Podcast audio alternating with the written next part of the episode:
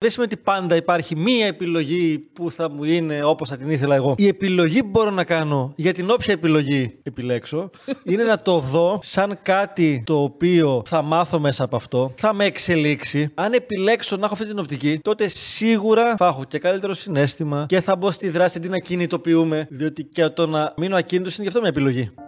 Η επιτυχία έρχεται όταν η προετοιμασία δημιουργεί την ευκαιρία. Η ευτυχία έρχεται όταν αναγνωρίζεις και υπηρετείς τα θέλω της καρδιάς σου. Η επιτυχία και η ευτυχία δεν είναι απλά αποτέλεσμα ικανοτήτων ή τύχης. Είναι αποτέλεσμα γνώσης και δράσης. Για να κερδίσεις τη ζωή χρειάζεται να αναγνωρίσεις τις δυνάμεις σου, να αναπτύξεις νέες δεξιότητες, να πειθαρχήσεις τα όνειρά σου, να ξεπεράσεις τις αναστολές σου, να κυριαρχήσεις τους φόβους σου, να αποδεχτείς την ομορφιά που κρύβεις μέσα σου, να ανακαλύψεις ότι η γνώση είναι δύναμη. Η ζωή δεν χαρίζεται, κατακτιέται. Είμαι η Αγάπη Καλογύρου.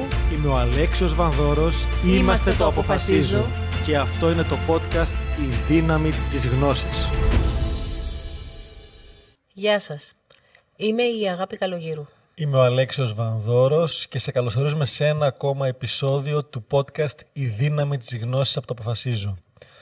Σημερινό θέμα είναι ότι σε αυτή τη ζωή πάντα υπάρχει επιλογή.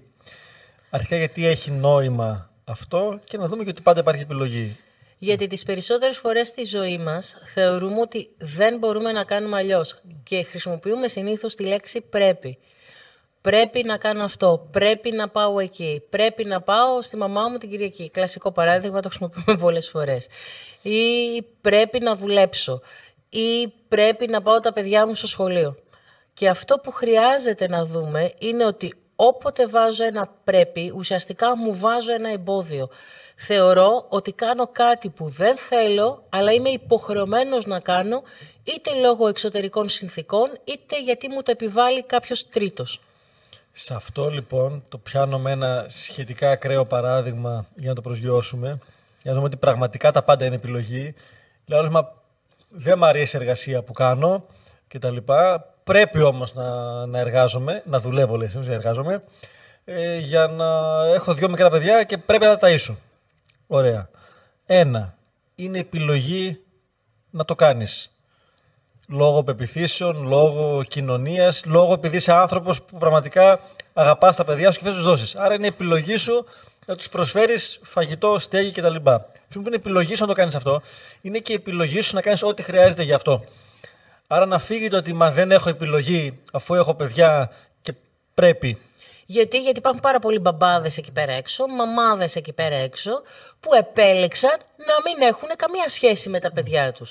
Που επέλεξαν να μην τα μεγαλώσουν σωστά. Που επέλεξαν να μην. Δεν λέμε αν είναι καλό ή κακό, αν είναι σωστό ή λάθος. Εδώ μιλάμε για επιλογή. Που επέλεξαν να τα αφήσουν, να τα δώσουν, να τα παρατήσουν, το οτιδήποτε. Από εκεί και πέρα, πιστεύουμε βαθιά στο Αποφασίζω. Και σε ένα από τα σεμινάρια μας το κάνουμε και σαν θεωρία και άσκηση, ότι σε οποιαδήποτε δεδομένη στιγμή έχω πάνω από μία επιλογές. Και συνήθως είναι και πολλές παραπάνω. Δεν είναι ούτε καν δύο ή τρεις. Είναι πολλές παραπάνω. Γιατί δεν τις βλέπω? Πρώτον, διότι έχω μάθει να εστιάζομαι σε ένα πράγμα συνήθως ή στο προφανές που μου έρχεται και νιώθω εγκλωβισμένος. Άρα δεν έχω ανοίξει την οπτική μου ότι μπορεί να υπάρχουν. Παράδειγμα, χρειάζομαι έξτρα 300 ευρώ το μήνα για χιλόγους. Άρα τι επιλογή έχω? Να βρω μια δεύτερη εργασία. Γιατί πιστεύω ότι αυτός είναι ο μόνος τρόπος να κερδίσεις χρήματα.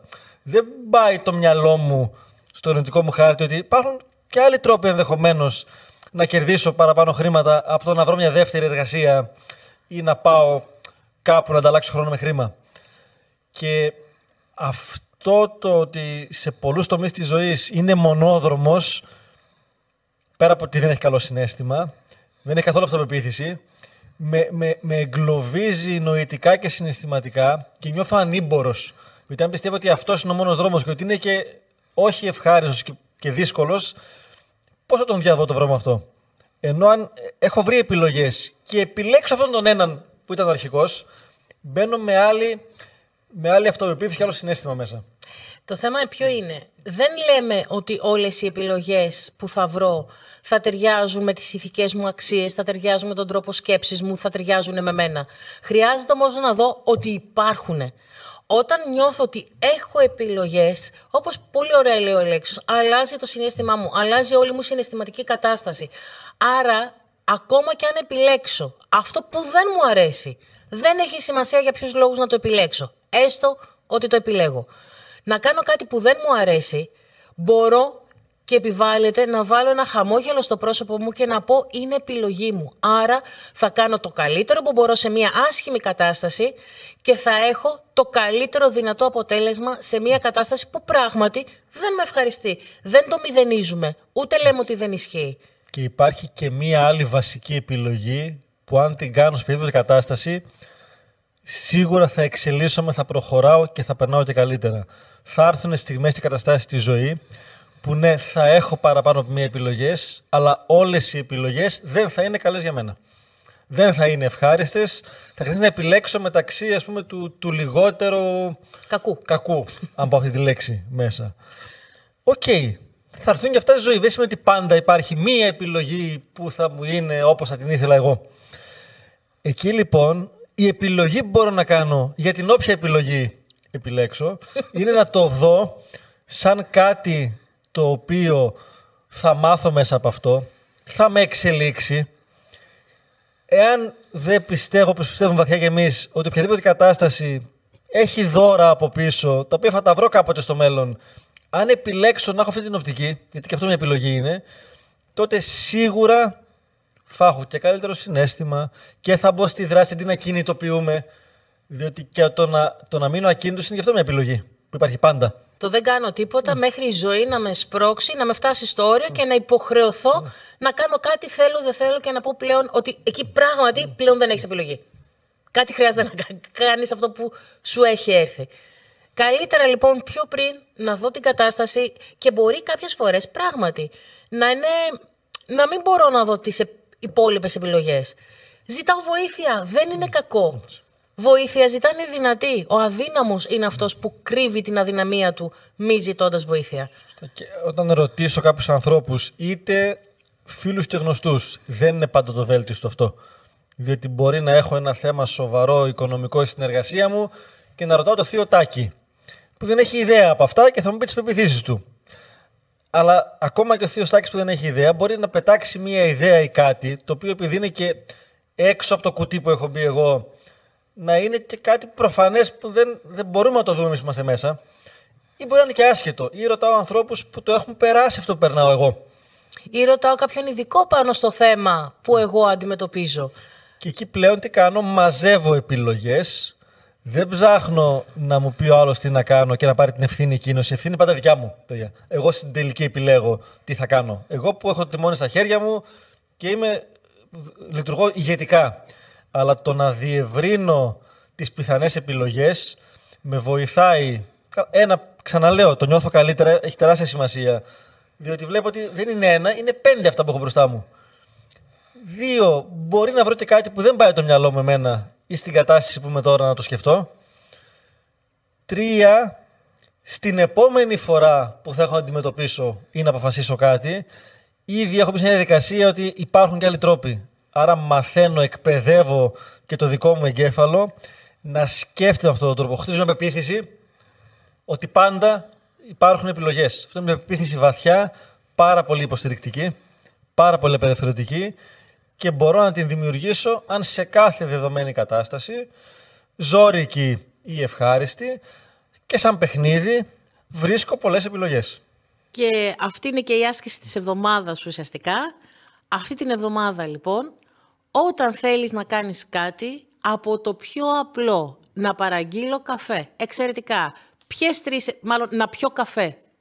Τέλεια. Ποιες 3 επιλογές έχεις? Να παραγγείλω από το Α μαγαζί, να πάω εγώ στο Β μαγαζί να τον πάρω, να πάω στην κουζινίτσα του γραφείου και να τον φτιάξω. Είναι 3 διαφορετικές επιλογές. Μέχρι τώρα είχες μια αυτοματοποιημένη διαδικασία, έκανες κάτι συγκεκριμένο κάθε μέρα. Πάμε. Άρχισε να ανοίγεις, να βλέπεις ότι έχεις επιλογές. Άρα, από το πιο μικρό μέχρι το πιο μεγάλο αυτή την εβδομάδα, πριν δράσεις, πριν κάνεις οτιδήποτε, βρες τουλάχιστον 3 επιλογές. Δεν σου λέμε να διαλέξεις κάτι διαφορετικό. Μπορεί να συνεχίσεις να παίρνεις τον καφέ σου με τον ίδιο τρόπο που το έκανες μέχρι τώρα.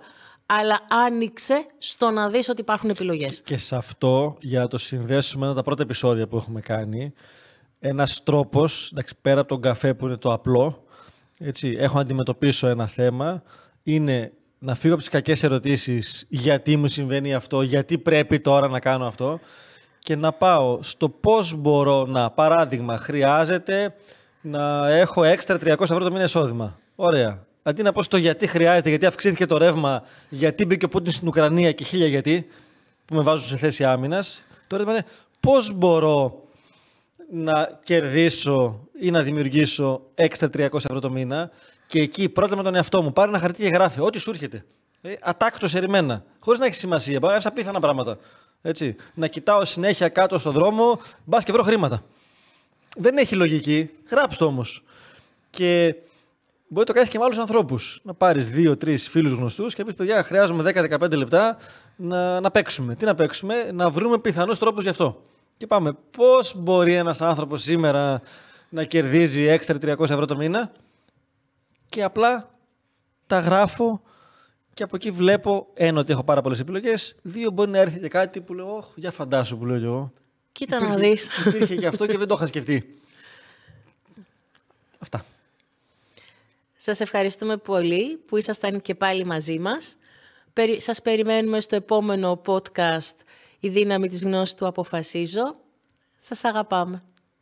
Μπορείς να βρεις όλα τα επεισόδια του podcast «Η δύναμη της γνώσης» είτε στο κανάλι του «Αποφασίζω» στο YouTube, είτε στην ιστοσελίδα μας στο www.apofasizo.gr. Εάν πήρες αξία από το επεισόδιο αυτό, άφησέ μας ένα σχόλιο, μοιράσου το με τους φίλους σου και φυσικά μπορείς να μας ακολουθήσεις στο κανάλι μας στο YouTube, στο Facebook, στο Instagram και στο LinkedIn. Αποφασίζω με λατινικούς χαρακτήρες.